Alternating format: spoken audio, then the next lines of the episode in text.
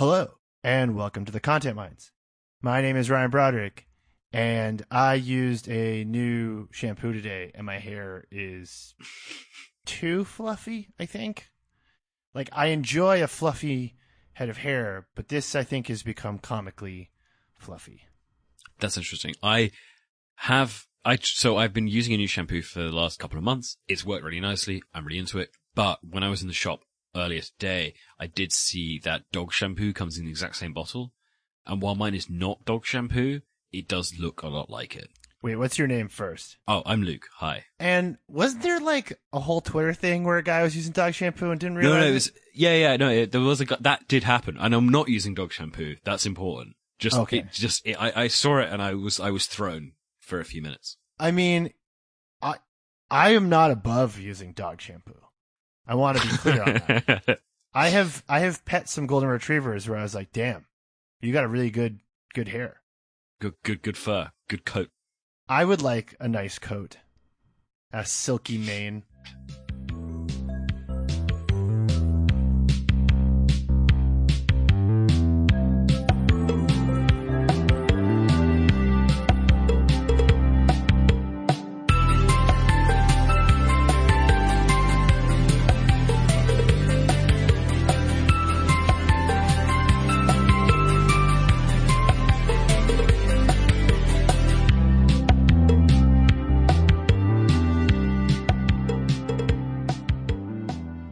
Content Mines. My name is uh I already did that. Welcome to the Content Mines. This week we are talking about the most important time of the year, Tumblr's end of year fandom metrics. We're going to be talking about the top trends on Tumblr of 2021, the top ships, the top TV shows. We're going to go very deep into this and try to see if we can figure out what this means, if anything, about the wider internet and culture of the world. But before we do that, Luke, how was the internet this week?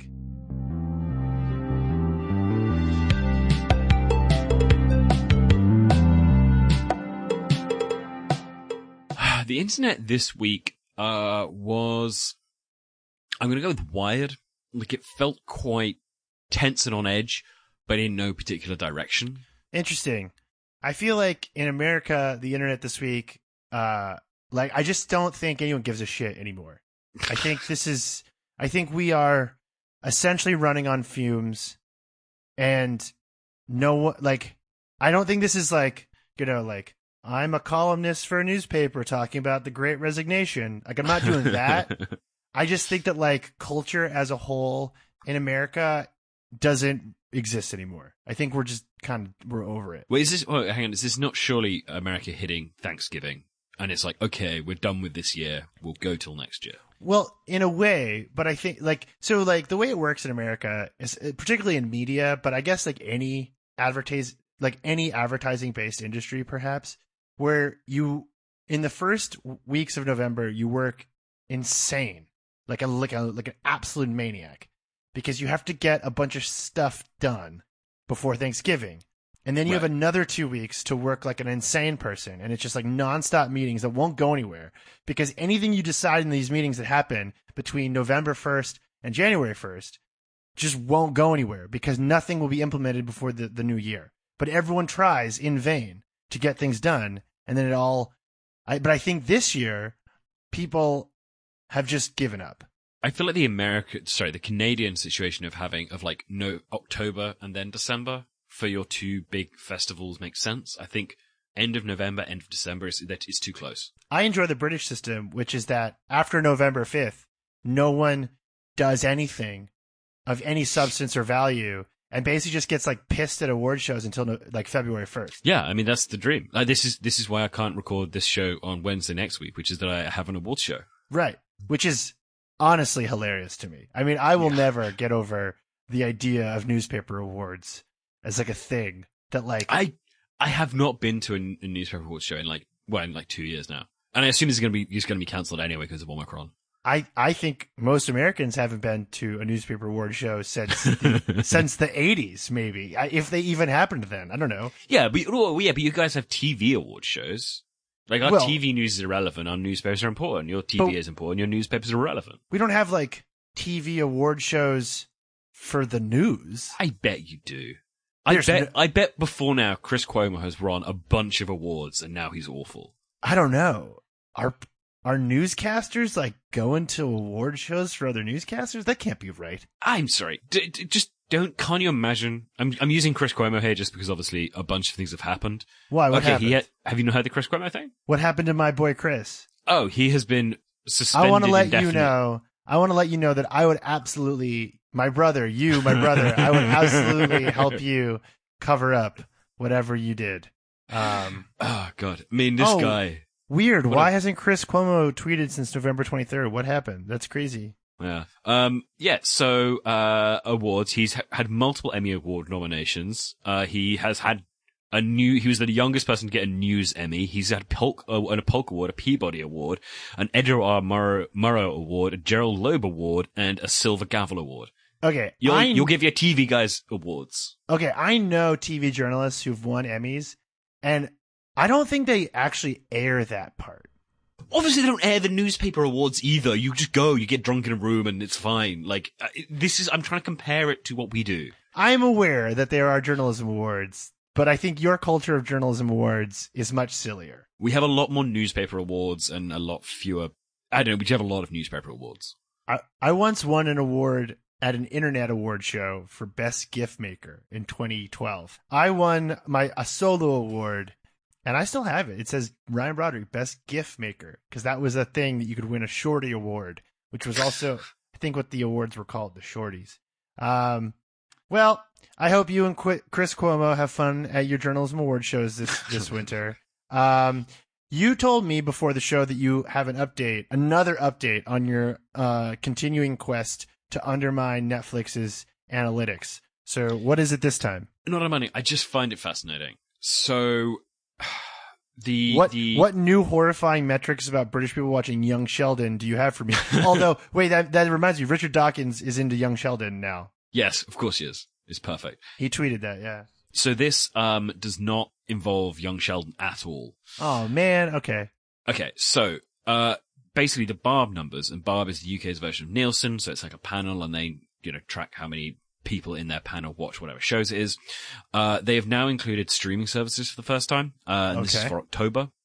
Uh, and they, one of the things that they have included, um, is, well, basically they've put all of this stuff together and they've figured out how Netflix and Amazon Prime and all other streaming service shows compare to actual terrestrial British shows. However, it's only watched on TV sets. So if you watch it on your phone, it's not included in these numbers, which makes these num- makes these numbers next to useless. But Oh, let's, okay. let's let's start anyway. In the top 100 shows watched in the UK on TV sets in October 2021, uh, streaming services have five of the top 100. Okay. Just five. The top of those is Squid Game, which is number 10, Okay. but that comes below shows like the quiz show Blankety Blank and Coronation Street and Countryfile, where people go into the country and look at sheep, um, which is also in the top 10, bearing the lead maybe slightly there. Hold on. Wait, also- before we move past this, you have a you have a game show called Blankety Blank. Yes. Oh, okay. That's not just like you making up a show. That's like a real show. No, the point is, is that you, I, I, I believe that you answer questions. You, you have a phrase and there are blank words in it, and then you have to guess what the word is, and then you say something and it's an innuendo, and everyone go giggles, and then it's not the right answer, and you carry on. Okay, that sounds like a nice show. Yeah. Also in the top 100 at 46 is uh, the Netflix film The Guilty, which I had not heard of. Uh, You at 58, uh, Maid at 67, and then Black Widow, interestingly, at 79. Weird. Okay. Yeah, and that is the only streaming shows from that are in the top 100 in October. What's number What's number one of the whole list? Strictly Come Dancing, Oh, okay, that makes sense. and then uh, The Great British Bake Off. So I guess this. But Strictly, fir- Strictly, Co- Strictly Come Dancing had almost twice the audience of uh, Squid Game. so I guess this just like further proves our working thesis that like not that many people are watching Netflix. I mean, yeah, and no. Like one thing I have noticed about this is that when you compare this to the overall numbers, because Barb do have a way of measuring uh, what uh, viewership on mobile and tablet and desktop, but they aren't able to include them in these numbers because the methodology is different.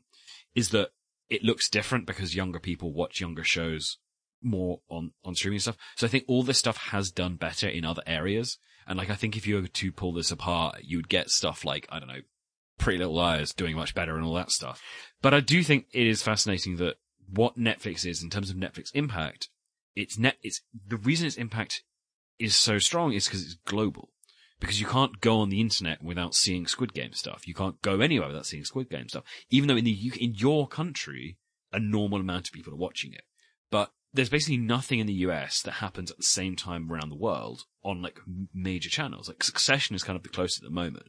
And Succession, I think, is not, I don't see a huge amount of conversation about it. I see I mean- plenty, but not There's a big conversation, but it's from like you know the worst people on Twitter. sure.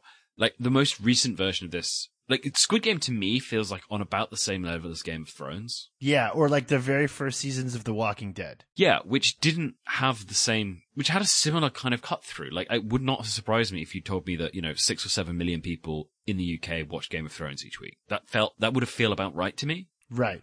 Um, so yeah, I, I- I think it's fascinating. I think it's kind of the, Netflix feels like a huge thing because everything's super accessible and you don't need to kind of like catch it at the right time or watch on catch up. It's just there whenever you want it. So it drives conversation because it's very international and can be watched by everyone. But ultimately, I think that it is not, it does not have the same, an awful lot of people have not watched Squid Game, basically, in every single country. Is my conclusion here. Well, once again, you've proved that slightly less people than you think have watched Squid Game. So great yes, job. Yes, that is the goal. So let's talk about Elizabeth Holmes' daily schedule from 2005 to 2009 because this was going around on Twitter this week, and it's fascinating. I am fascinated by this because Elizabeth Holmes was so ineffective.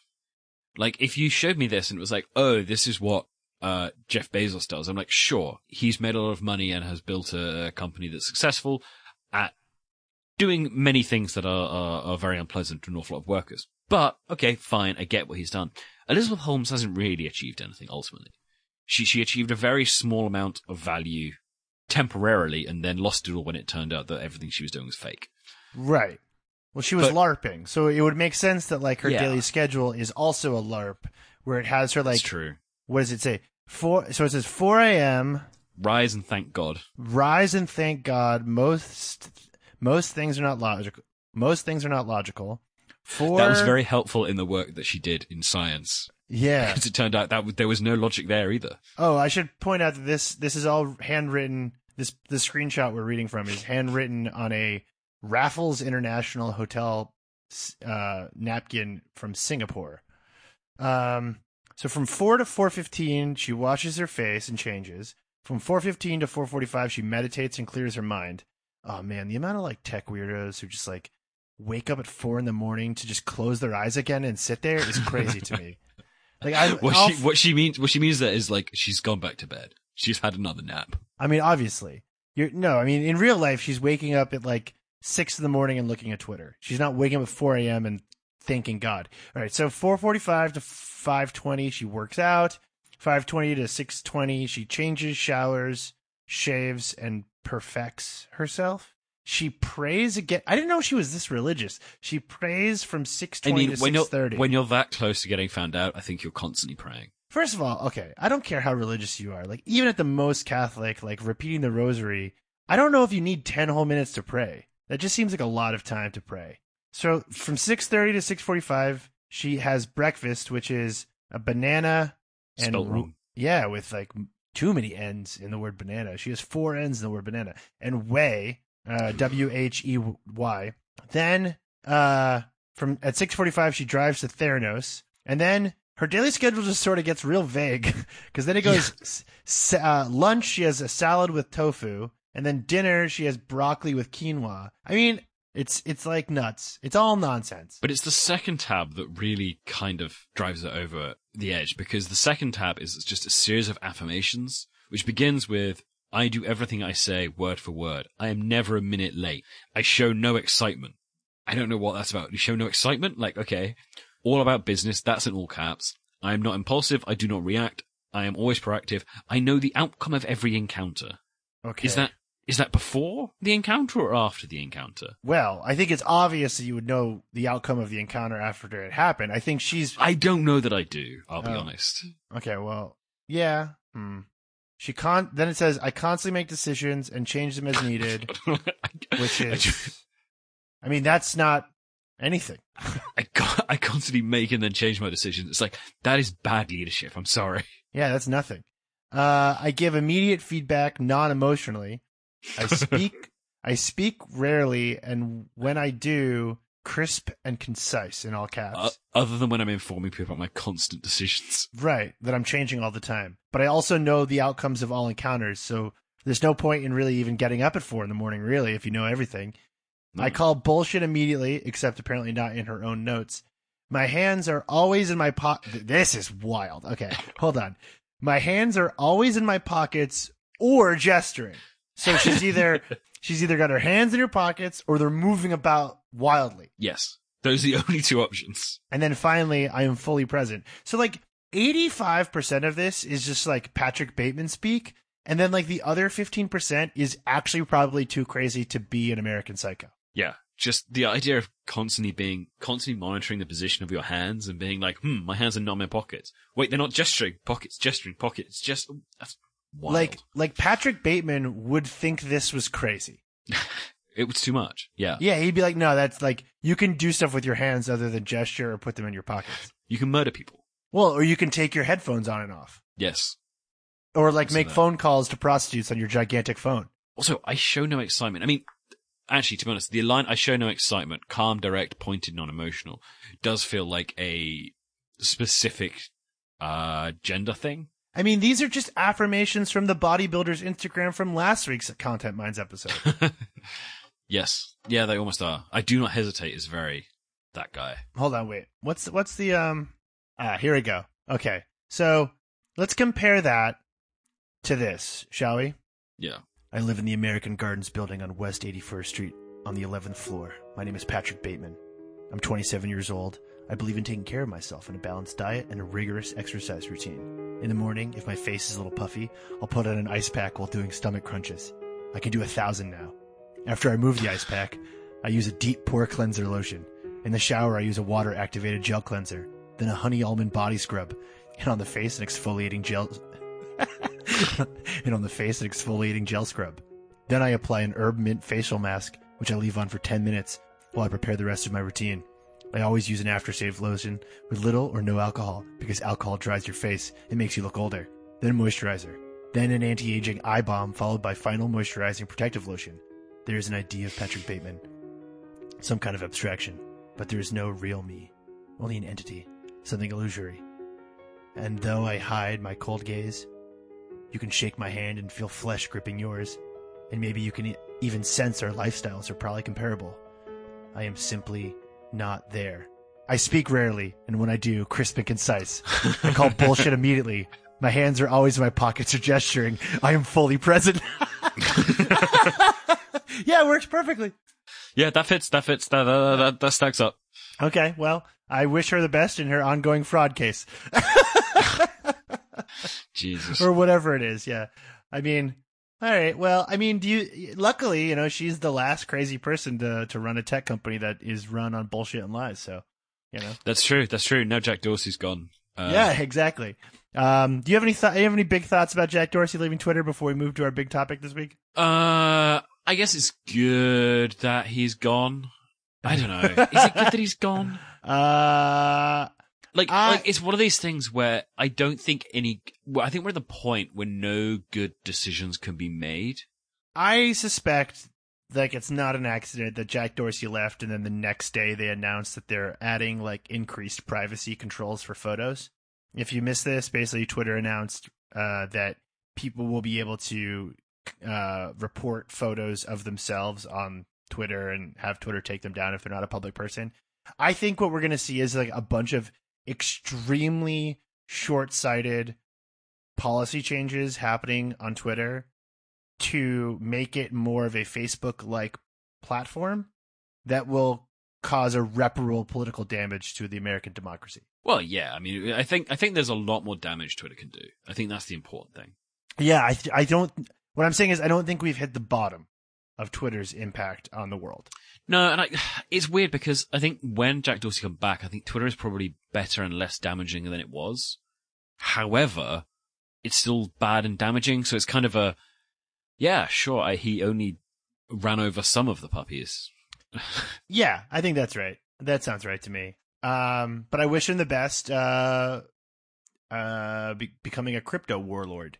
Yeah, I mean, he's got the look for it. His look has always been. He's he's had such a post tech bro look for such a long time that it's a shame that he has not managed to be a post tech bro until now.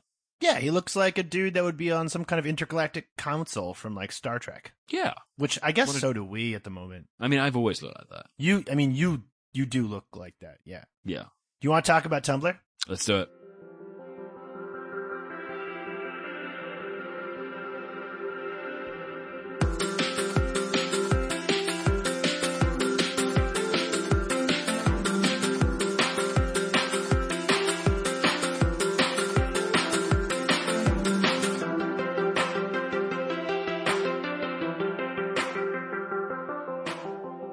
So, we are going to be talking this week about Tumblr's 2021 year in review. I think it's a really fascinating document. I wanted to start by showing you the top 21 of 2021. I'm going to read through these and tell me to stop when I hit one that you don't know, okay? Okay, Number one, the Dream SMP Minecraft server. stop.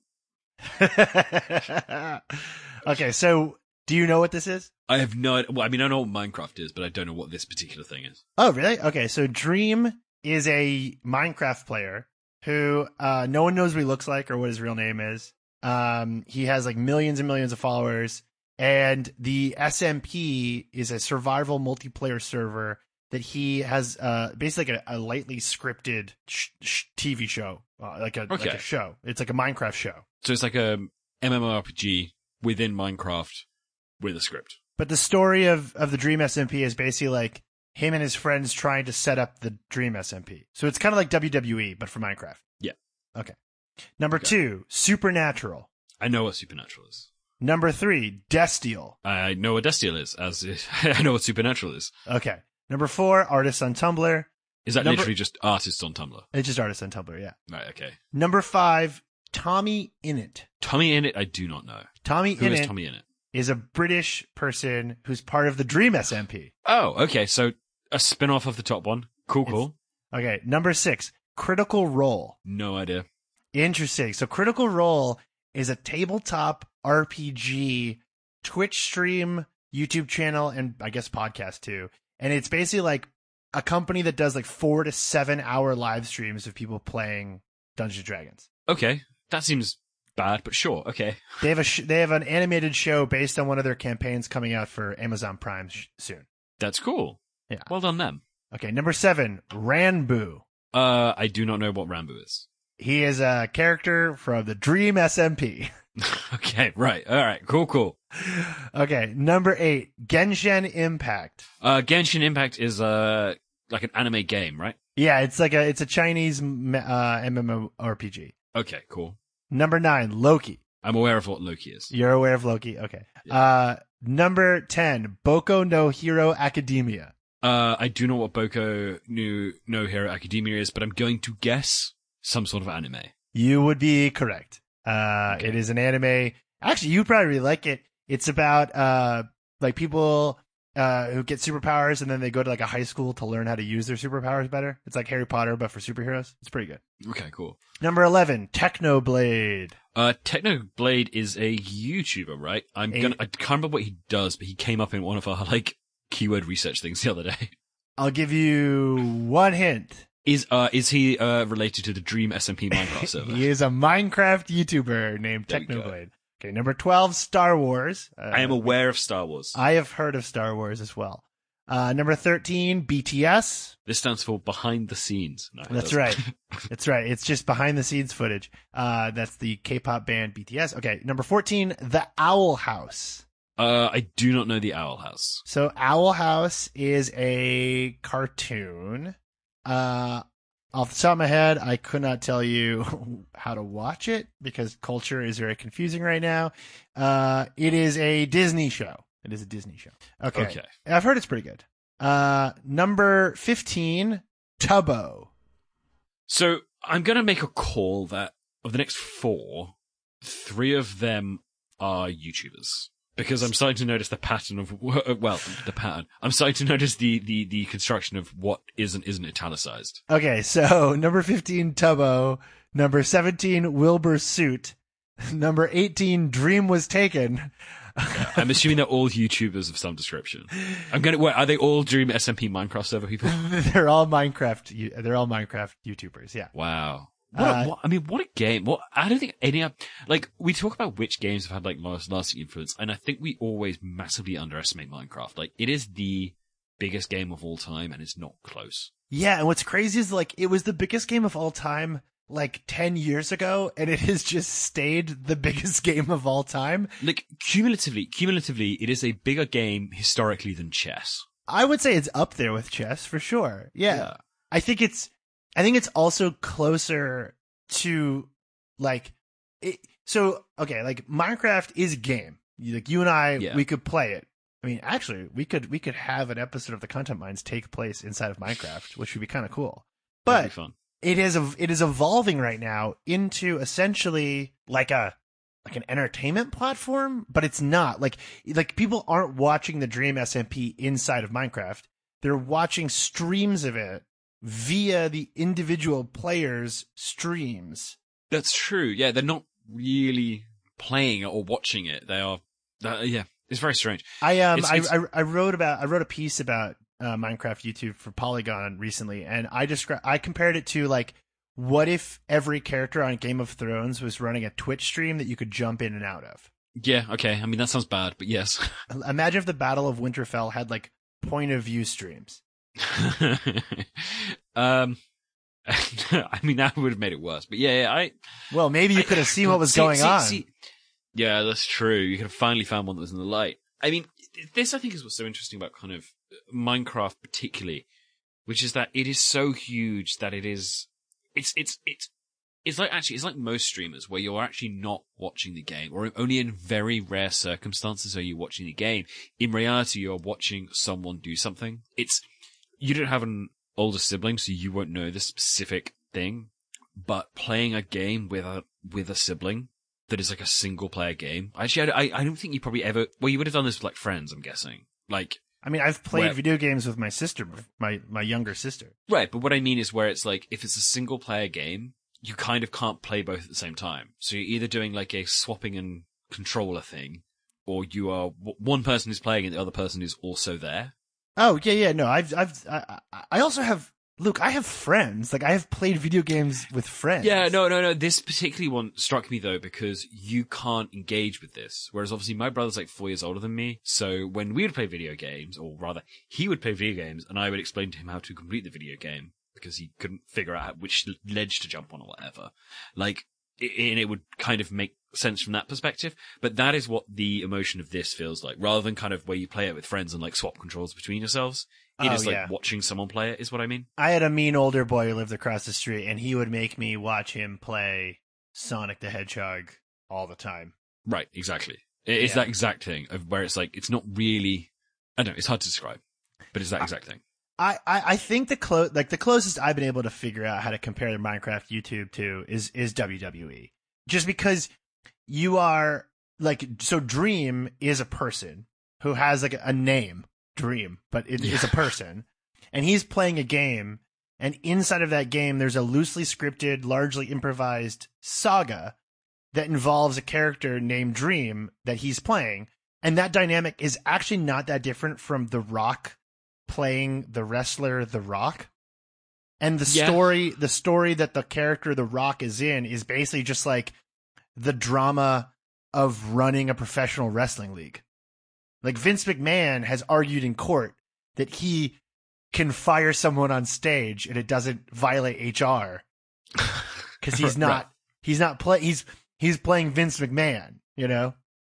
So like Dream and his friends, like the plot line of the Dream SMP is basically just them trying to run their own uh, SMP. That's the kind of the story, but it gets out of control obviously because there's no limits to what you can do in, in Minecraft. But also, I think the that's kind of the other problem with Minecraft is that you can, because of the construction nature of it and the fact that you can keep constructing things for so long, it has this oddly infinite thing to it, which means Yeah. that, yeah, I don't know. It, it it's a very weird thing, but it also feels like yeah, it's just kind of like turning on almost back. It feels like turning on background noise to me. Like I feel like it's like you turning on Seinfeld, basically, where it's like yes, this is happening while I'm doing something else. Oh man, I love Seinfeld. I'm so happy it's on Netflix. Even if they screwed up the aspect ratio, it is just like my safe place to just listen to Seinfeld for hours. But oh, by the way, the last three on this list are Supernatural, Marvel, and Supernatural, which I was aware of. Okay, so you know all of those things. You're you're aware of Marvel.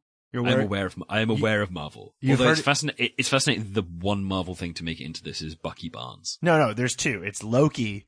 Oh, that's true. But Loki and Bucky Barnes, yeah. All right, let's let's move on. Uh, Actually, hold on. Speaking of Loki and Bucky Barnes, let's talk about ships.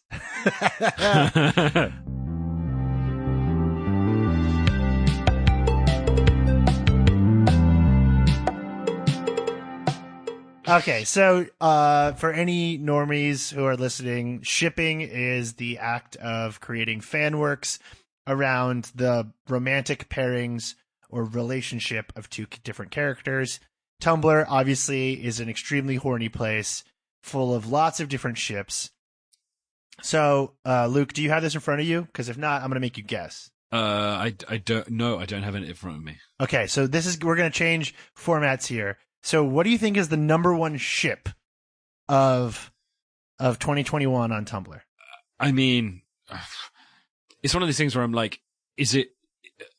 Okay, I'm going to try and do this properly. Right. Okay. So, uh, based on the list that we've just seen, it Right. should be Dean and uh the other guy from Supernatural, whose name I've forgotten. Castiel, the angel. Yes, you're Castiel. right. Yes. The number Okay. one ship of 2021 is Destiel. Okay. What do you think is number two? I'll give you a hint. It's based on a Disney cartoon. A Disney cartoon. Yeah, you don't have to guess the ship. Just can you guess the cartoon? Um. No. I wait. So so so as a a, cart, a, a cartoon, not an, like a animated thing. Well, no, an, anim- an animation. What do you think a cartoon is? Well, no, a cartoon is a drawn thing. Uh, like like like What? Frozen is not a cartoon. Uh, it, we're talking about Owl House. Okay, right, sure. Okay, I okay. Yeah. So it's uh, it's it's I don't know who these people are. Luz Noceda and Amid and Amity Blight, uh, from Owl House, and their ship is called Lumity. That sounds fun for them. Okay, this one you'll probably be able to guess. It's a Marvel pairing. It's number three. What is the Marvel pairing that would be number three? All right, so it's got to have. Wait, so it's, the top two in this list were Loki and Bucky, but I don't kind. I don't really think that that's a pairing that makes sense. So it's either a Loki pairing, in which case, but I don't think Loki has a natural pairing. Like unless it's Loki and Loki, but I don't think that was a thing. Which means it's a Bucky pairing, which means it's Bucky and I don't know. It's not. This Is it just e- Sam? Is it? Is Yeah, it just yeah. Sam? As you say this is oh, an easy okay. one. It's right, just right, Sam. right. Yeah. Okay, yeah, yeah, all right. I So was overthinking that. It's Sam Wilson and Bucky Barnes, and that's pairing is called Sam Bucky, which just shows you exactly how basic that pairing is. Mm. Uh, okay, is you're, you're not gonna guess number four, so we're not even gonna bother. It's it's Bakugo and Midoriya from uh, Boku no Hero Academia. Uh, to translate that, it's the superhero versions of shipping Harry Potter and Draco. Okay, Malfoy. Cool. Okay, fun for them.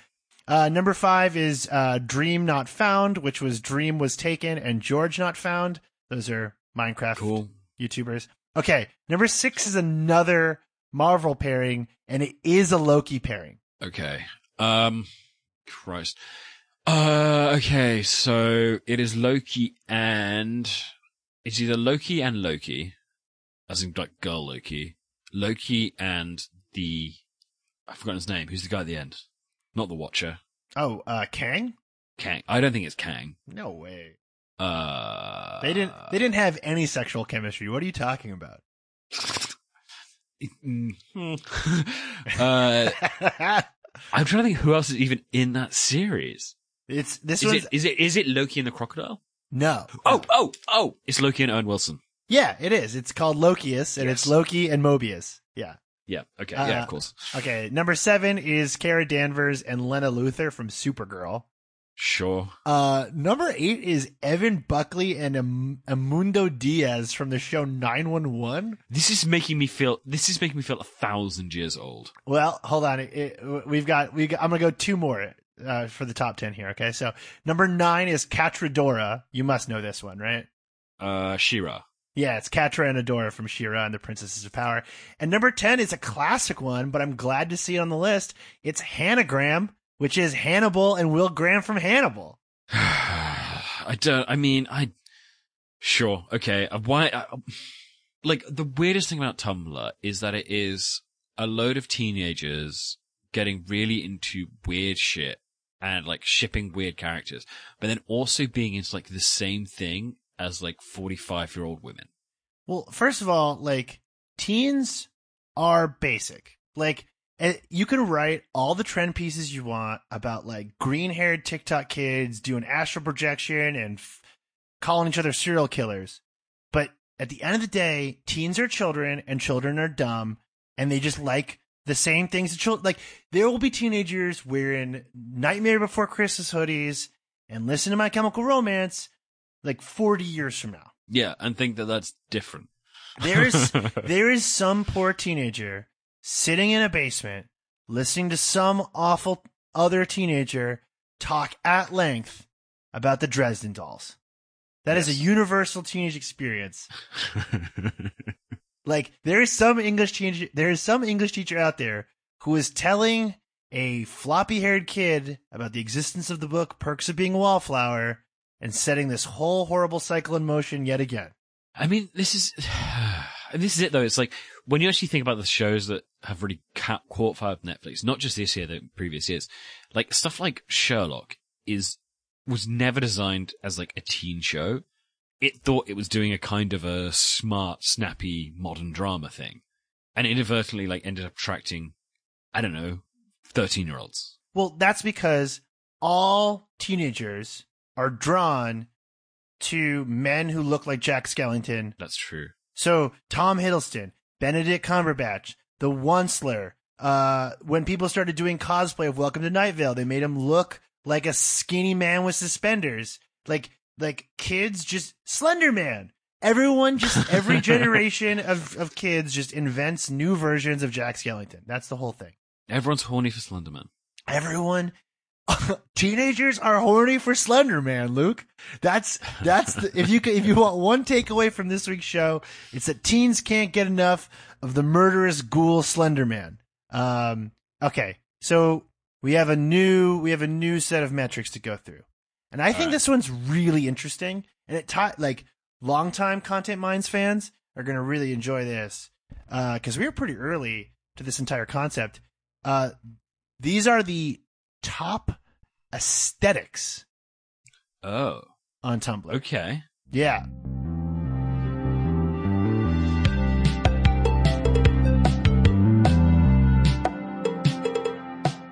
So, um, what kind of uh, soft version of a game show do you want to do with this? Do you want to? Do you want to? Do you want to read them? Do you want? What do you want to do with this? I, I I I can guess them. do you want to guess Them? I don't know. I'm not going to guess them. These, these are all going to be like. Wait, are these all like? No, dude, they're gibberish. They're absolutely gibberish. All right, here I'm just gonna okay. send you. I'm gonna send you the link so you, we can go through them together. Okay. okay. Um, so, so number one here is obviously cottage core. sure. In with a bullet. But have you heard of like any of these beneath? Have you heard of any of the ones beneath cottage core on this list? Uh, I mean, well, number nine is cyberpunk, which obviously we know. Yeah, Uh, vaporwave. yeah, Uh, cozy core is is cottage core again. Really. Yeah. Uh, that's twenty one. Uh, grunge aesthetic is just. I'm assuming that's just grunge. Like I mean, what's that's twenty six. what's super weird is that three of the ones in the top, four of the ones in the top ten are dark academia, light academia, chaotic academia, and romantic academia, which I think is just like, What dark dark academia I have heard of. yeah, Like it's def- that's broken out somewhere where it's just like. I mean, I don't know what it is, but it's like it's just different. It's like just different photos of going to like a British university. Well, like one of like three British universities because all of the others are do Like- not look like those three British universities. Okay, okay. So the top post for all four academia aesthetics is this post, which is wild. It's uh by a Tumblr user called Poetically Bitter, and it's just like photos of bookstores in the rain. One of them is Shakespeare and Company in Paris. It's just like Yeah. It's just like bookstores. So it's just like it's it's like um oh, it's like we heart it stuff. It's like photos of people drinking coffee in cathedrals. So I should point out this is this is tagged with dark academia, light academia, chaotic academia, romantic academia, classic academia, royal academia. So I'm starting to think that these aren't like very clear aesthetics. I mean, one could argue that aesthetics inherently aren't very clear, right? True. But I think the fact that there may be four in the top thing is just that people keep tagging the same posts with the same things. Yeah, we don't have a ton of information on how like these top things are made. Uh, I assume, well, I assume they're like just compiling posts within tags, uh, and like Tumblr has pretty good metadata. Um, but yeah, it's really interesting that like, I mean, I guess what it is, it's it's like teenagers using photos on the internet to like describe a feeling they can't like put into words. Okay, there's one on this list that I think we need to talk about, which Okay. is uh number 37 because I think this answers the question that you were just talking about. Oh no. It's called Old Web, and it's the the the first thing I see when I click into it is just a photo of an iPod Nano, and then it's like, oh god, oh I'm gonna. okay. First of all, Windows XP aesthetic is so good, and I'm obsessed. I like I want everything to look like Windows XP. Oh man, Is this the is, is the Windows XP one have the speakers on? Because those speakers have given me like a real yeah. thing. Those speakers would absolutely pick up phone calls by accident. Yes, constantly. Oh Phone man. calls that no one was having. dude. Do you remember when MS Paint for Windows XP was like the best game? Uh, I think it was pre XP. No, but just like open it up. Oh, Like- just generally Paint being a great game. Yeah, just, Paint just, great. just opening up basic programs on Windows XP and just oh man.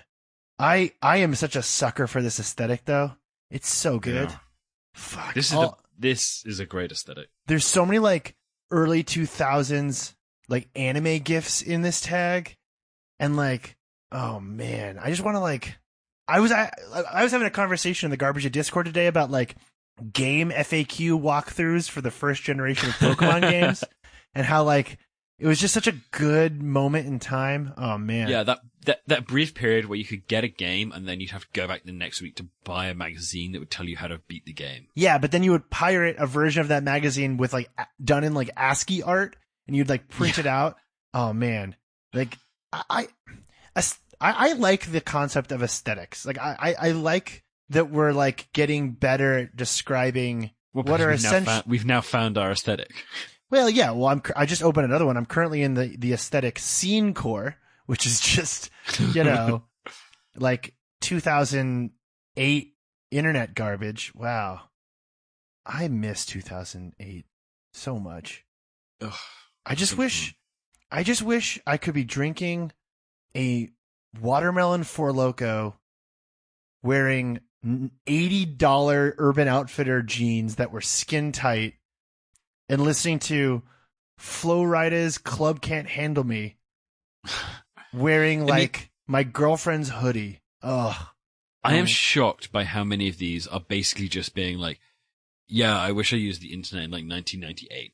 Yeah, dude, it was sick. I was there. I can tell you, it was awesome.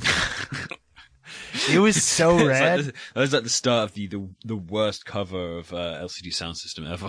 Dude, I can tell you crazy stories about accidentally charging $80 to my mom's Verizon bill while trying to open MySpace on my sidekick. yeah, cool. Good. Yeah. Oh man, that was the life. Um, hold on. I, I want to. Oh, okay. Here's another one. Oh no, it's basically just the same thing again. This is emo core. I've opened up, and it's the same thing. Yes, What's- this is what I mean. There's there's a lot of like really just like, oh, I enjoyed. I this was a better period.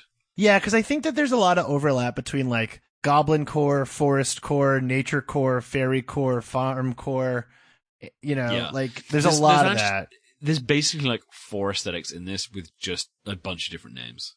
Yeah. Like up at up at 17 and this is just web core, which Uh, is just the same stuff again. Oh, is it?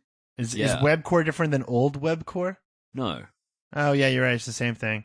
Oh well, Yeah. Web Web Core has a is a little more influenced by like the Sega Dreamcast.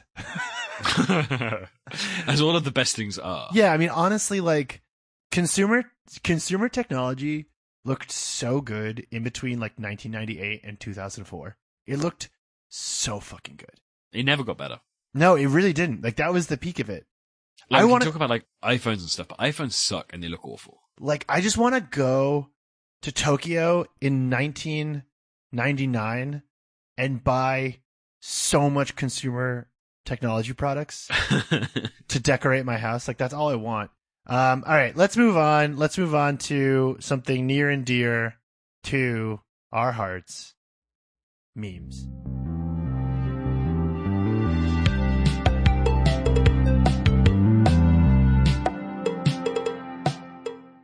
So this is uh this is the tw- this is the 2021 year year end list of the biggest memes. My first thing I notice here is that Caturday is three, which is really surprising to me. yeah. I mean, it's three, but also like memes. Most, so most of these that we've been looking at are moving around from previous years, and this one has a lot of new stuff, but there is also a bunch of stuff that's old.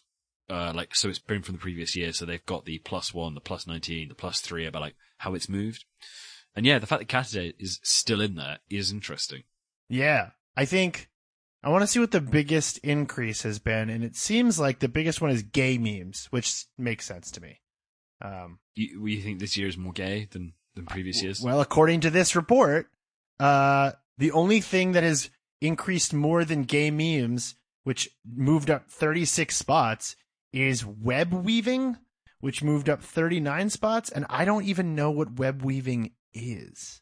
I'm not, it's not clearer Nope. from the, what is this? Wait. Uh, or I've, I've, I'm I'm skimming through and I've got like some quotes from the Iliad, some Mitski quotes. Oh, okay. Wait. I found out what this is. This Okay. is so weird. I've never heard of this. So, according to everything2.com, which is a website I've never heard of before, there is a definition of web weaving, which is a genre of transformative works of art endemic to the internet blogging website Tumblr. A web weaving is any combination of images, captured still images from film or TV, prose quotes, song lyrics, lines of poetry, and excerpts from film scripts which have a theme in common or a unifying set of symbols which are presented together in a sequence to be enjoyed as a coherent single work of art. It's just an aesthetic, So this is basically just girl talk. It- but it's it's making internet aesthetics out of internet content. It's just making Yeah. aesthetics. This is just But it's but it's more complicated than that. Like it's it's bringing together like a lot of different things. yeah. I don't know, man. This is this This- is weird. This does explain some posts that I've seen on my dashboard this year and just like did not understand. It's constructing new art out of old art. It's it's just cutting stuff cutting stuff up together. Yeah, it's like an internet collage. Yeah. Fascinating. I've very very this is this is extremely fascinating to me. Um other than that though, there aren't like a lot of big standouts here. There, there's a lot of the classic ones like COVID memes. Uh number 2 is just Suez Canal memes. So um Yeah. Which is good. I'm glad that made it. yeah, uh the Josh fight made it into the top 50. Uh There's a lot of kind of uninteresting stuff in there. These, you know, Marvel memes. There's a bit of D and D kicking around. Quite a bit of D and D kicking around here. Actually, was is interesting. You know how like dark matter is supposed to be like the like the frequency that sort of just like exists throughout the universe? I'm not going to explain why that's wrong, but yes, sure. You know how like there's just like there's just like stretches of nothingness throughout the universe, but like there's just like the low The thing you're getting at is like 98% of the universe doesn't exist. No one knows where it is, and it's theoretically made up of dark matter. Right. I'm saying that like that is true of the internet and tabletop role playing content. That stacks up. Like there's just there's just wide stretches of the internet that are empty other than just like the low hum of people like quietly discussing tabletop role playing campaigns. Yeah, it's like how in America, no matter what music is happening, somehow country music is the biggest music. Yeah. And in, in, and in Europe, it's metal. yeah. So on the it's just internet there. it's it's it's tabletop role playing. Yeah. Yeah, it's just there. They don't really get involved with anything else. They're just doing their own thing. And regardless of whatever else is going on, they're just still there, still bigger. Right, exactly. Um so I wanted to show you one last thing here, which is sort of related to this, uh, Right. which is the top communities, which uh, Tumblr is now using the like suffix blur. So it's like Ugh. study blur, witch blur, mind blur, sim blur. Um, and I feel like this is sort of like a companion to the top memes because like a lot of the memes that are trending are tied to these communities. So you have like, you know, you have ADHD memes and then you have an ADHD community. You know, you have, you have people sharing, uh, gay memes and you have gay blur, you know, like there's a lot of that overlap. The blur is making my eyes do something weird in this volume. it's a little dissoci- it's a it's a little it's a little hard to pronounce yeah like lang blur or well this one's very hard which is travel blur So travel Tumblr yeah is what Or- we're saying. although i do like rat blur i think that's pretty good and bug blur is fun too i don't know it's it's i think it's fun but i do think that like looking at the top memes is kind of like seeing half the picture because what really appears to be happening is that like the communities on tumblr are sharing stuff at a rate that sort of reflects how big those communities are Okay, so does it reflect how big the communities are, how active the community communities are? I think it's a bit of both. I think like, you know, it's based on note count and frequency, I believe. Uh I'm not I'm not 100% sure on how they they compile these. Okay. Um, like it makes it makes sense to me, for example, that like, study blur is number two because a bunch of people are just going to do it every single night, and there's a large number of people studying rather than people who are getting like really into it. I also think Study Blur and its size is probably not unrelated to the explosion of academia related aesthetics. For sure, for sure. like that's what I think is really interesting about this is that like we're, we're like all of these different reports on this year end thing are kind of just like shades of the same prism, which is just like kind of trying to understand like what the Tumblr blob is based on like the content that's coming out of these like weird pockets of people. Yeah, if you're looking at this and you're like, Study is number two, and then Writers on Tumblr is number four, uh, and then Bookler is number 14, and Tumblarians, which I'm assuming is Tumblr Librarians, is number 20. And all of this sort of fits together. Right, exactly. It all kind of lines up. Once you get out of sort of like the the top content, like the top intellectual property and the top relationships, then you just start to see like the same sides of the same kind of trends, which is like there are a lot of kids who are sharing aesthetics like there are a lot of kids sharing aesthetic posts about studying and there's like a lot of like scientists and librarians and there's like a lot of people who want to pretend like they're goblins you know Yeah, yeah. stuff like that. So let me wrap. Let me let me let me let me wrap at you for a second because I have a theory and I want your I want your take on it. Okay. All right. I I mused about this, you know, if you will, in Garbage Day, uh, this week. But my takeaway from these reports is that essentially, like the most popular media on the internet right now are basically like you like Ulysses sized works that are completely impenetrable and dense. Okay. And it seems to be like that's the secret. Like the MCU is a universe that people can go live in. Like the Minecraft YouTube world is a universe you can go live in. Like tabletop role playing is literally like a universe you can go live in. Like that's kind of then what's interesting is like you get outside of that those bubbles and then you find users just making their own universes out of visual aesthetics. It's like all of Tumblr is kind of like moving towards this thing where everything is a cinematic universe to go live inside of. Okay.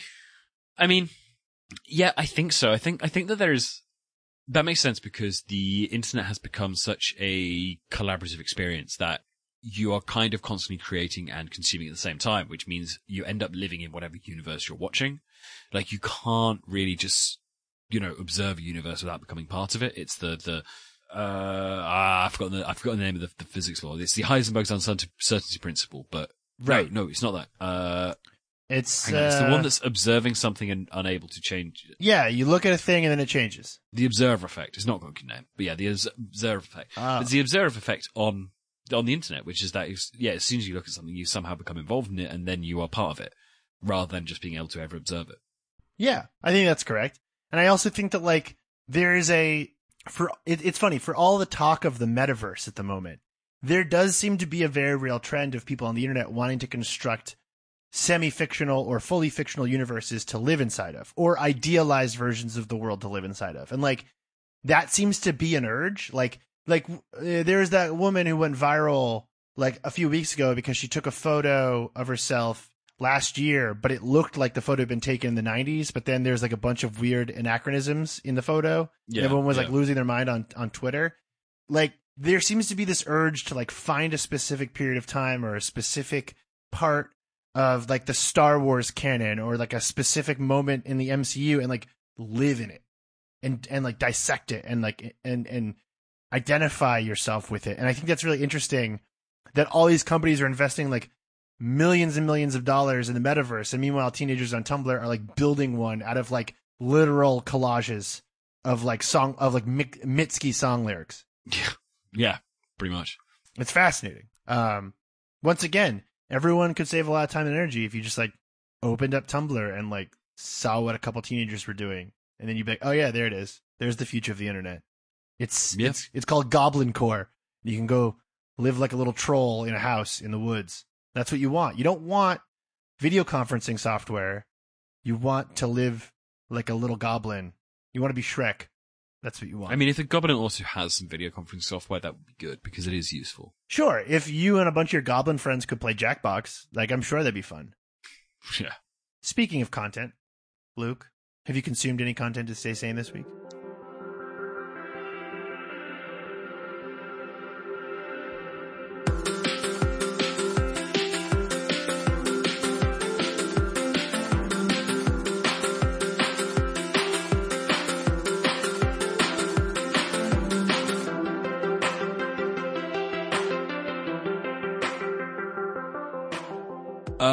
Yeah. I wait. Hang on. Did I talk this last week?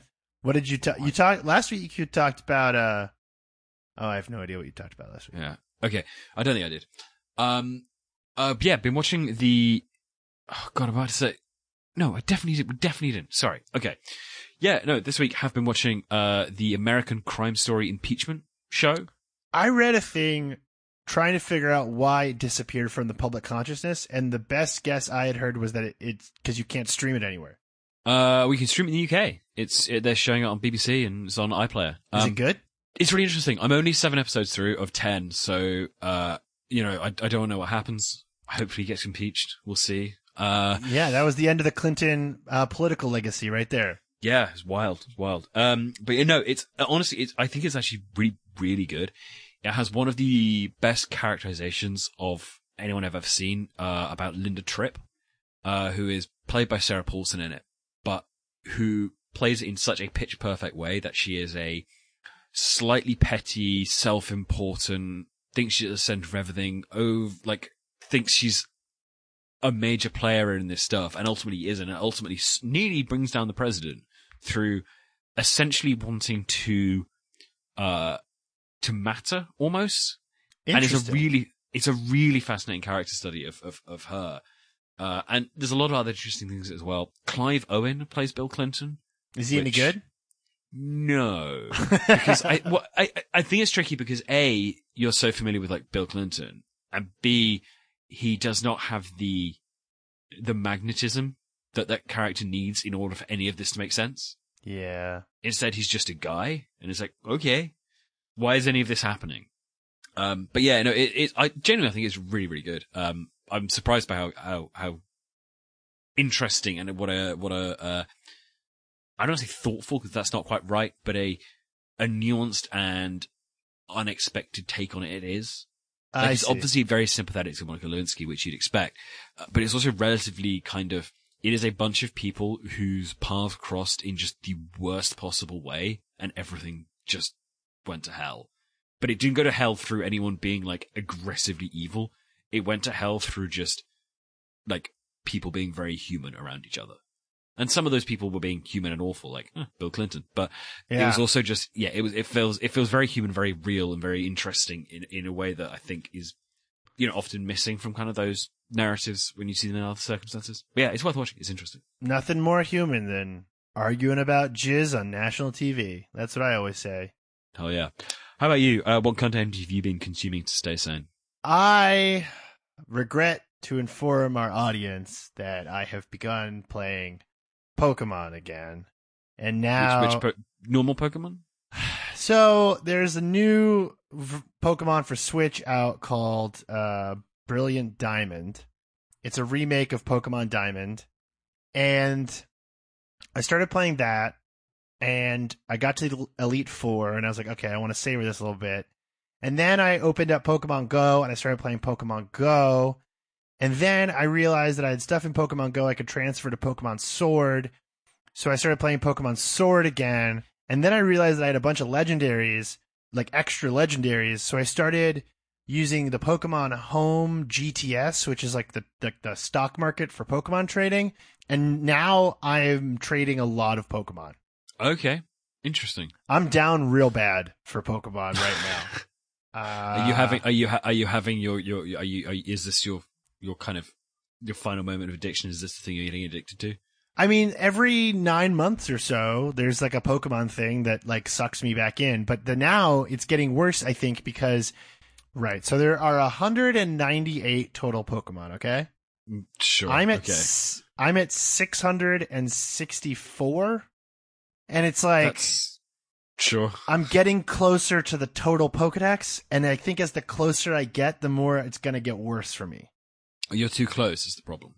Like Like if you're on like if you're on like 200, it'd be like fine. I'm whatever, totally fine. Even 500, maybe even 600. Okay, fine. You know, I'm 300. That's like I'm I'm I'm 300 away. But now, Luke, I'm getting closer. And as I get closer, I'm like, well, what if should I buy a hundred and fifty dollar Pokeball extension for my Nintendo Switch that allows me to download Mew? That's the only way to get Mew right now, Luke.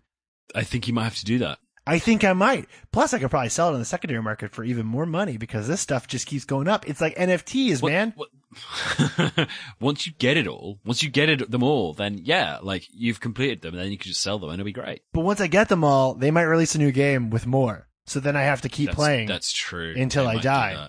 But I would like to avenge. I would like to say, I think I, I, I don't do usually like year, like, uh, what's the thing where you say you're going to do something in the new year?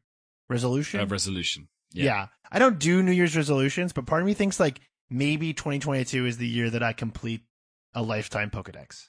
Okay. Interesting. Interesting. So that might be my project for 2022. I don't know. Uh, I mean, that's uh, mm, okay. Sure. Why not? Um, yeah, you know, so if you, if anyone listening, uh, has anything they want to trade, any good, any good trades, hit me up. Uh, we can exchange room codes on Pokemon Home. I also have Sword. I also have Let's Go. We can, we, you know, we can trade on all kinds of different platforms. So let me know. cool. Next week, we are doing Spider-Man Into the Spider-Verse. We are. And then after that, we are watching No Way Home. And before the end of the year, Luke and I will also complete our Matrix series. Yeah, we should complete. We should complete two trilogies in the next. Well, no, uh, one one quadrilogy and one septology. Whatever it is. Yeah, I mean, uh I don't I don't know what counts for for the Spider-Man one. Decology. It's a decology. It's a decology. So yeah, after that we'll be taking a little break as we did last year. And we're working on a new Patreon strategy. We've had a Patreon for we've had a Patreon for about a year and a half now. And it's sort of hovered around the same amount of people. And I think it's largely because like we're doing like a weird thing with it that we enjoy, but it is also after midway through the Spider-Man thing, Luke and I are kind of like maybe it's time to uh to figure out something else yeah. because I think it was probably right around Spider-Man three. You and I were like, maybe maybe this isn't the way forward for us anymore.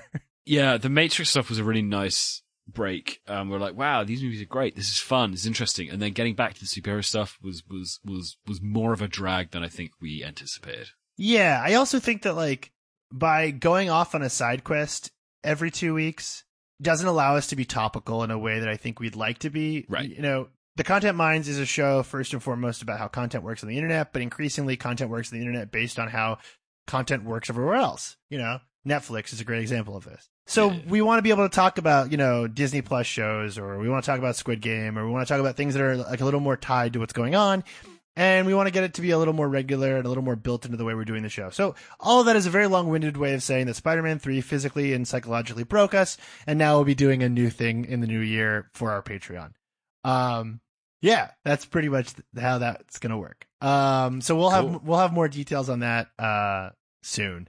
Uh, but thank you guys for listening to all of this. Thank you guys for supporting us, and um, yeah, we'll see you next week with uh, a new episode of the Content Mines and a new episode of Post Post Credit Scene, where we're going to be talking about the greatest movie possibly of all time, Spider-Man: Into the Spider-Verse. All right. Oh, Awesome. oh, oh, right, of course. Luke, what's the challenge for people commenting on our reviews? I can't come up with this off the top of my head, man. Um, You had, you had, uh, you had an hour and twelve minutes to think. of I this. didn't know I was doing this until 10 seconds ago. Well, you're all you gotta. Uh, oh, um, comment, uh, leave a review for this show as if we were. Ooh, use use the old web aesthetic. Leave it in leet speak. Oh, that's good. Yeah, yeah. Yeah, leave us your a speak review. you leave us a review in leet speak. I wonder how many of these challenges we can do before like a major hosting platform removes our show for spam. Only one way to find out. Only one way to find out. All right, see you guys next week, everybody. I love you. See ya. Goodbye. Bye.